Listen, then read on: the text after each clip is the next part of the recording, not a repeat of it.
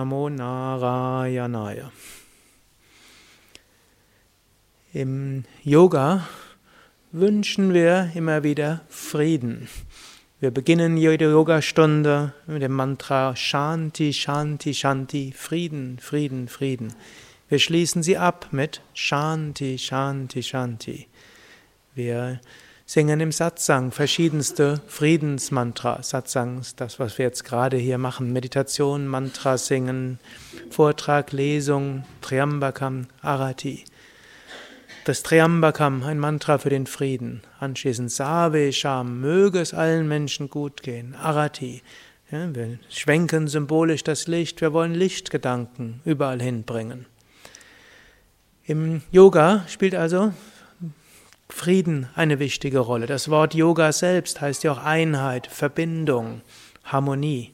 Wir wollen in Frieden leben mit uns selbst, mit unseren Mitmenschen, mit der ganzen Welt.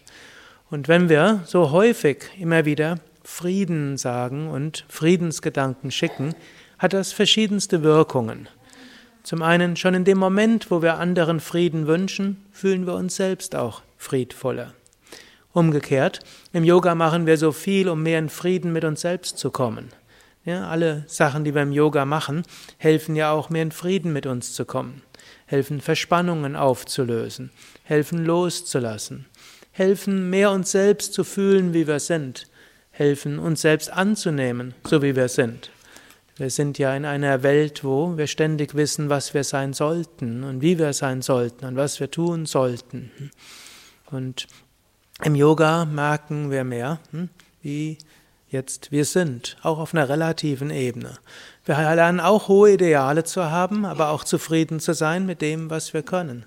Schon in der Yogastunde gibt es eine Asana und die Asana gibt es in der Perfektion. Hm, so haben wir das vor Augen. Jetzt könnte man sich dort unter Druck setzen. Ich will die unbedingt erreichen und schaue, ob andere besser sind als ich. Das wäre kein Yoga. Wir können aber sagen, ja, das ist so die Richtung. Und jetzt schaue ich, was will, kann ich in diesem Moment tun? Und dann mache ich so gut, wie ich es kann. Und ich ja, lasse los. Und ich bin dann im Frieden damit. Ich spüre, wenn ich das, was ich tun kann, mache, so gut wie ich es kann, dann bin ich in Frieden mit mir selbst. Und wenn wir uns so selbst annehmen, wie wir jetzt sind, und dabei Entwicklungspotenzial sehen, so können wir auch andere Menschen annehmen, wie sie jetzt sind, und Entwicklungspotenzial sehen. Und wenn wir im Frieden mit uns selbst leben, können wir also im Frieden mit anderen leben. Wenn wir in Frieden mit anderen leben, können wir auch eine Kraft des Friedens in die ganze Welt schicken. Zum einen geschieht das also automatisch, wenn wir Yoga üben und wenn wir Friedenswünsche schicken. Zum anderen ist es aber auch immer wieder eine bewusste Bemühung, dass wir sagen, wir wollen in Frieden leben. Und Dazu gilt es manchmal von dem vielen so sollte es sein, so müsste es sein und so weiter Abstand zu gewinnen. Denn Menschen sind nun mal nicht so, wie wir denken, dass sie sein sollten. Die, um die Welt ist nicht so, wie wir denken, dass sie sein sollte. Wir selbst sind nicht so, wie wir denken, dass wir sein sollten. Und so weiter. Auf der einen Seite Ideale zu haben ist gut, auf der anderen Seite ist aber umso wichtiger zu erkennen, was jetzt ist, friedvoll damit umzugehen und zu erkennen, was jetzt ist, ist so, wie es jetzt ist, die beste Gelegenheit, sich zu entwickeln und in diesem Moment friedvoll zu sein. Es gibt darüber hinaus noch ein weiterer Aspekt. Yogis sagen auch, Gedanken sind geistige Kräfte.